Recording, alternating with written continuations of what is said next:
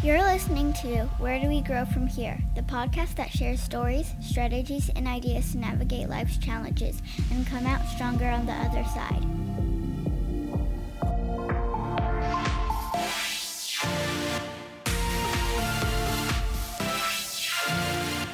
Hello and welcome to episode one of the podcast. My name is Bucky Bateman or Chris Bateman, and I'm a marriage family therapist here in San Diego, California. And I'm really excited for this opportunity to spend some time with you. Uh, for me, it's also a chance to combine my faith, my counseling work, and my personal life into one creative endeavor. Thank you. Shout out to my one of my three beautiful daughters, Ava, for doing that intro for me. She did a great job. She's nine years old. So the question could be asked Does the world need another podcast? And my answer to that would be well, probably not, but we've re- already recorded some great stuff and so we might as well put it out there. The greater question is why this podcast? And really, for me, the the answer to that is to provide a place for information on how to move through adversity, through those challenging situations in our life, whether it be mental health or relationships, parenting, trauma, addictions, whatever the struggle, how do we go through it and not only just go through it and survive it, but how do we grow from it? I get to listen to people's stories all day as a counselor, and well, not all day, but a good chunk of my day. And they are stories of hurt and of struggle, and it's it's always good to hear those stories. And I love listening to people's stories, but what I love about that is that I also get the privilege of walking with people through those struggles into victory and through those hurts into healing. And as I listen to those stories through the years, my curiosity is piqued and I've wondered what are the commonalities? What is it that takes one person where they lean into a problem and say, okay, and they get victory in those situations, and other people where they lean away from it and say, ah, okay. And there's some common strategies that I've seen through the years. I began to look at people I know and what they have done and how they have navigated challenging situations. So I'm excited as I get to interview them for this podcast. I've done that over the last few months and spent time with some great people. And so I'm excited in this series to bring some of those conversations to you. Today, I'm going to take a little bit of time because the impetus for this that really started it out for me was my own story and my own journey. So, today I'm going to tell a little bit of my story. I, I struggled with how transparent to be with this whole thing, and I have come to the conclusion probably full transparency is best. And so, I'm throwing all my dirty laundry out there uh, but before I tell my story, because it's a little bit heavy, I want to give you a glimpse into my life now. Like I said, I have three daughters. I also have two sons. I am very happily married to a beautiful lady named Carrie, and uh, we got married this last year. She was a she was a widow, a young widow, and now and had three children, and now we have five kids together. Like I said, three girls and two boys. Uh, year old boy a nine-year-old girl, eight, uh, seven, seven-year-old girls, and a six-year-old boy. So, got bookends of boys. But uh, we are a wonderful, large clan of blended children and adults, and so life is good. Life is a challenge, but life is good. Personally, in in this season, I feel like I have victory over some defeating thoughts that plagued me for years and just undermined who I was, and just having those. Um, kind of fade into the background have really given me victory in a lot of areas and most days I wake up loving myself and loving what I get to do. That I have a joy that has come back into my world, uh, not just because of Carrie or the kids, but just because I'm happy with who I am and what I offer the world, and have a uh, feel a purpose and meaning in my life. And from that, I, I feel like life is a great adventure and I get to step out in ways that I never thought I would. So I want to preempt my story because my story is heavy on just where I'm at, and I get the the joy of of living with these wonderful people and doing this wonderful work. So that wasn't always the, case. I wasn't always at this place, and not that I have it all together today. So here's my story. Uh, Mike Tyson, back in the day, uh, late 80s probably, said he was being interviewed, and the interviewer asked him, "Well, your your opponent has this plan," and Mike's response was, "Well, everybody has a plan until they get punched in the face." For me, I was cruising through life, kind of just working my plan, And it was about four years ago where I got punched in the face pretty hard, metaphorically. I didn't really get punched in the face. My wife of 18 years, we got married when she was 20 and I was 28, and we had two kids together. At that time, I think they were 11 and four years old. She came to me and said, Hey, I think I need to move out. I don't want to be married anymore, which came out of the blue somewhat for me. Uh, we were having challenges, but it came out of the blue that that was where she was at. And so, punched in the face, but also just knocked. I guess you get punched in the gut for the wind to be knocked out of you, but just knocked the wind out of me and didn't know what to do and didn't know where to go with those things and did not know what to do with that. That it didn't equate, that she didn't want to be married anymore. So there was a long year of trying to make sense of a situation that didn't make sense in my life. Remaining in a holding pattern, trying to make a relationship work with someone who really just kind of wanted out. It was a challenge to keep normalcy for my 11 year old and my four year old daughter.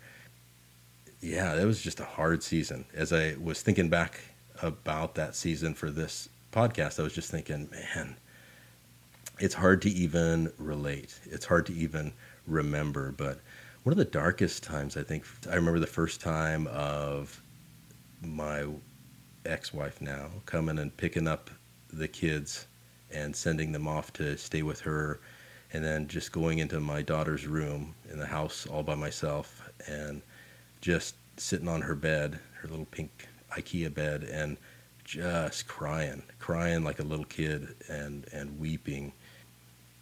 Yeah, that that was a hard season and a season where just waking up crying so much that my waking up with your eyes puffy and um, yeah. Anyways, hard hard stuff. And so that year, it's somewhat of a blur. I was talking to my son the other day, and he's like, "I don't remember a lot of that stuff." And same for me, that I don't remember a lot of that season because it was so so hard.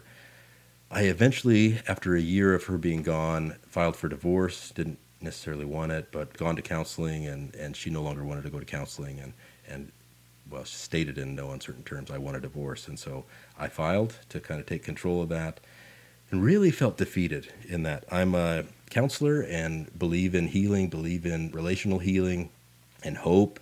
I've tried to be optimistic and hopeful my entire life, and just feeling defeated in that and like a failure and professionally like a failure because that's what I do for a living. And if I can't even save my own marriage then how do I help other people? And how do I work with couples? And so actually for about a year and a half I took off from counseling didn't counsel anybody in order to make sure that I was in a good place and that I was be helpful to people and that my stuff wasn't overflowing into their their issues as well.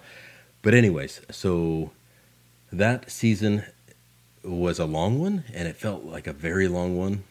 And so the divorce eventually finalized, and then, which was about June, I think June 12th, something like that.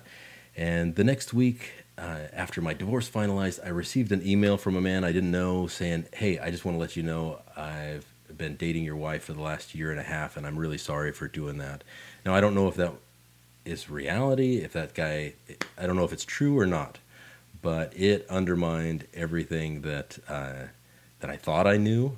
I had tried to make sense of the situation for a full year, year and a half. The divorce finalized. I get that email, and then the next week I'm out riding my bicycle. A car hits me from behind and throws me into the air. It was moving about 25 miles per hour. Uh, I land in the gutter. They take me to the hospital, and I have a broken back it broke two vertebrae in my back and tore all three heads of the my rotator cuff in my right arm.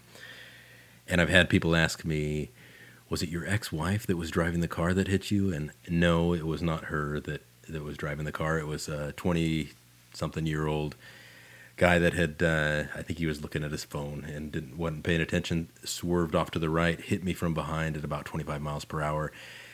And so um, I ended up in the hospital for about two weeks and then had a surgery where they sewed my shoulder back together. And then I ended up spending 12 weeks in a plastic body brace that I had to wear and my arm in a sling.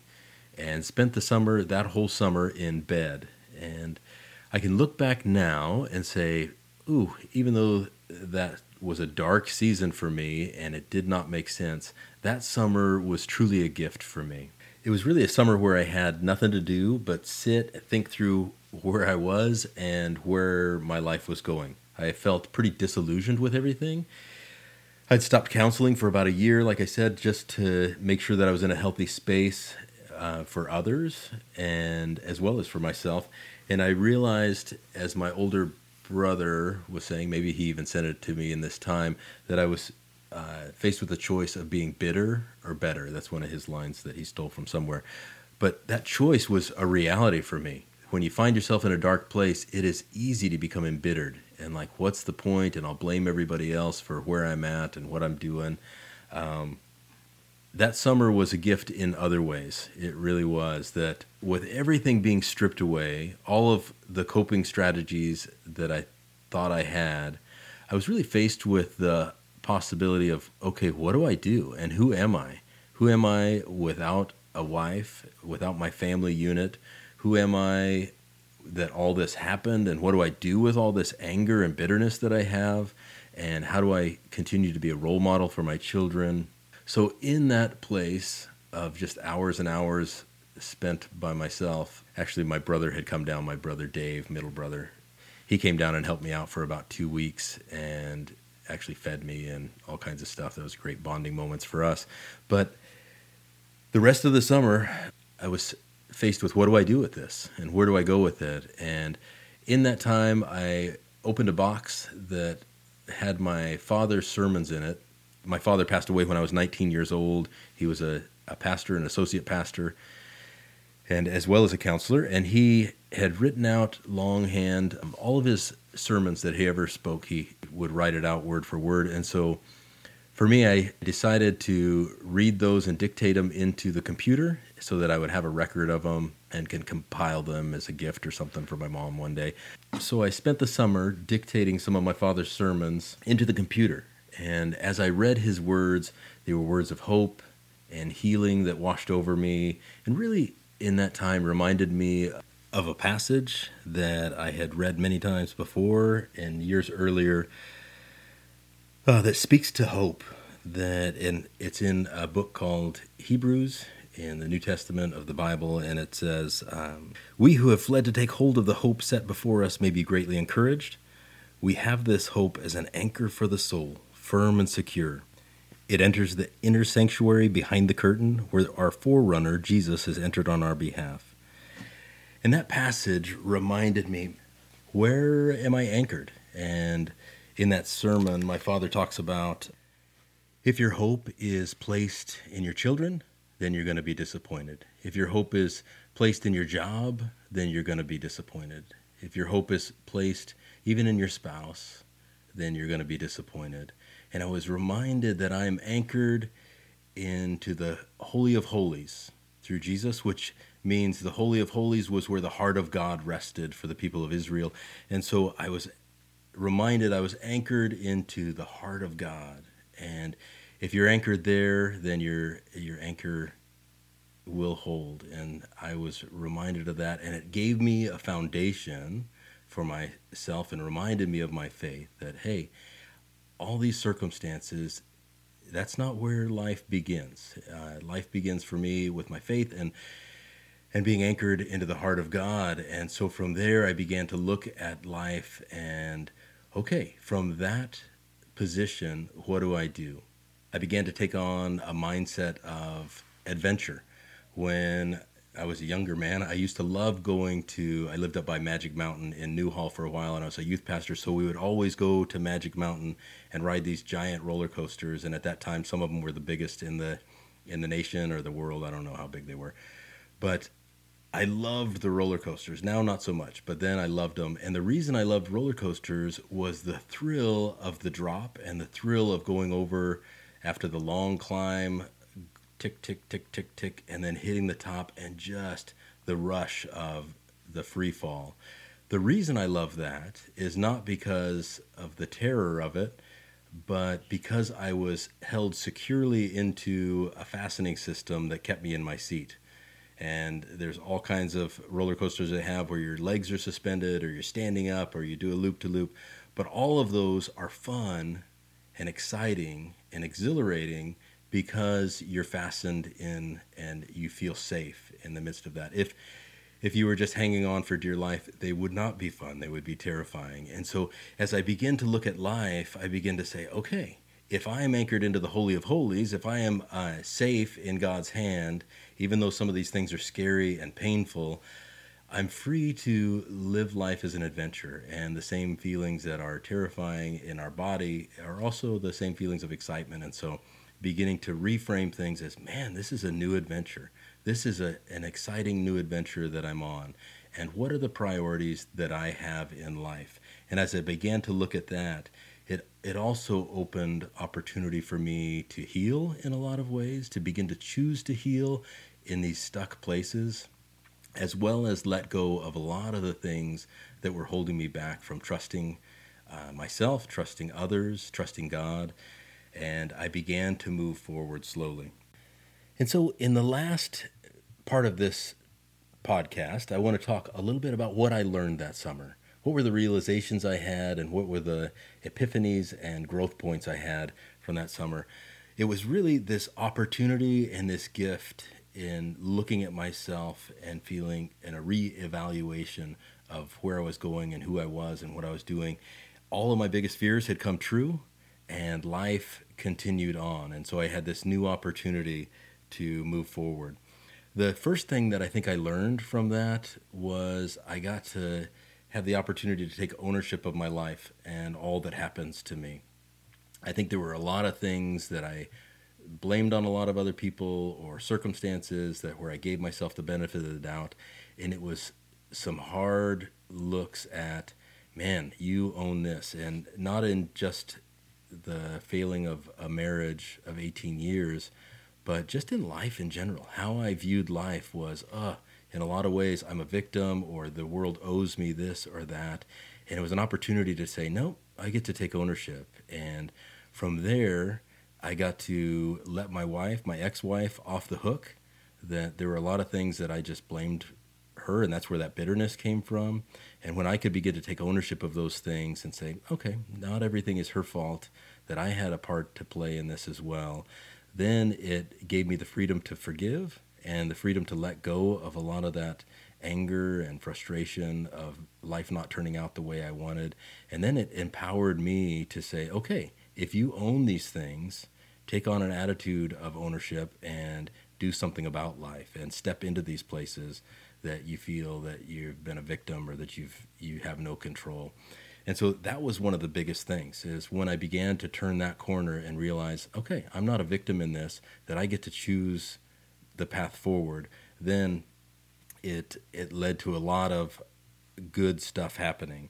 And part of that, part of taking ownership was being the father that I needed to be, really stepping up and being there for my kids and allowing them to just rest in my strength, you know, offer a place, an umbrella of protection for them to, to rest in. Um, I also got to reframe how I view pain and what pain means like most of us, I avoid pain in most circumstances, but as I v- began to view emotional pain in a different way, that it was an invitation into trusting a little bit more, into uh, something wasn't right, uh, and instead of avoiding that pain, leaning into that pain, I began to be free of some things. And most of all, I think, and I'll probably end on this, I really learned that I could decide to love and trust and give myself fully to someone again. And in marriage and in a relation, a lifelong relationship, and I'm, I believe wholeheartedly in marriage. And uh, to be married now for almost a year, coming up on a year again, It's just such a joy, such a joy, and to be at a, a level that I thought I would never be at again. Because when you go through uh, being hurt or, or feeling like you're abandoned or disappointed or betrayed, it's hard. It's hard to get back on that horse because you know the pain of falling off, and so uh, it was a great time to just look at what do I really want and how do I want to live the rest of my life, and to be able to uh, love and trust someone more than I ever have is just a good feeling.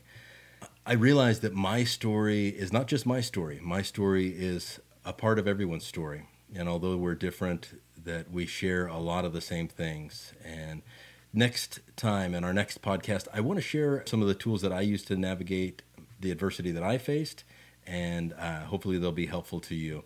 So I look forward to seeing you next time. If you want to get a hold of me, you can meet you can reach me at chris at batemancounseling.com or at batemancounseling.com on the web.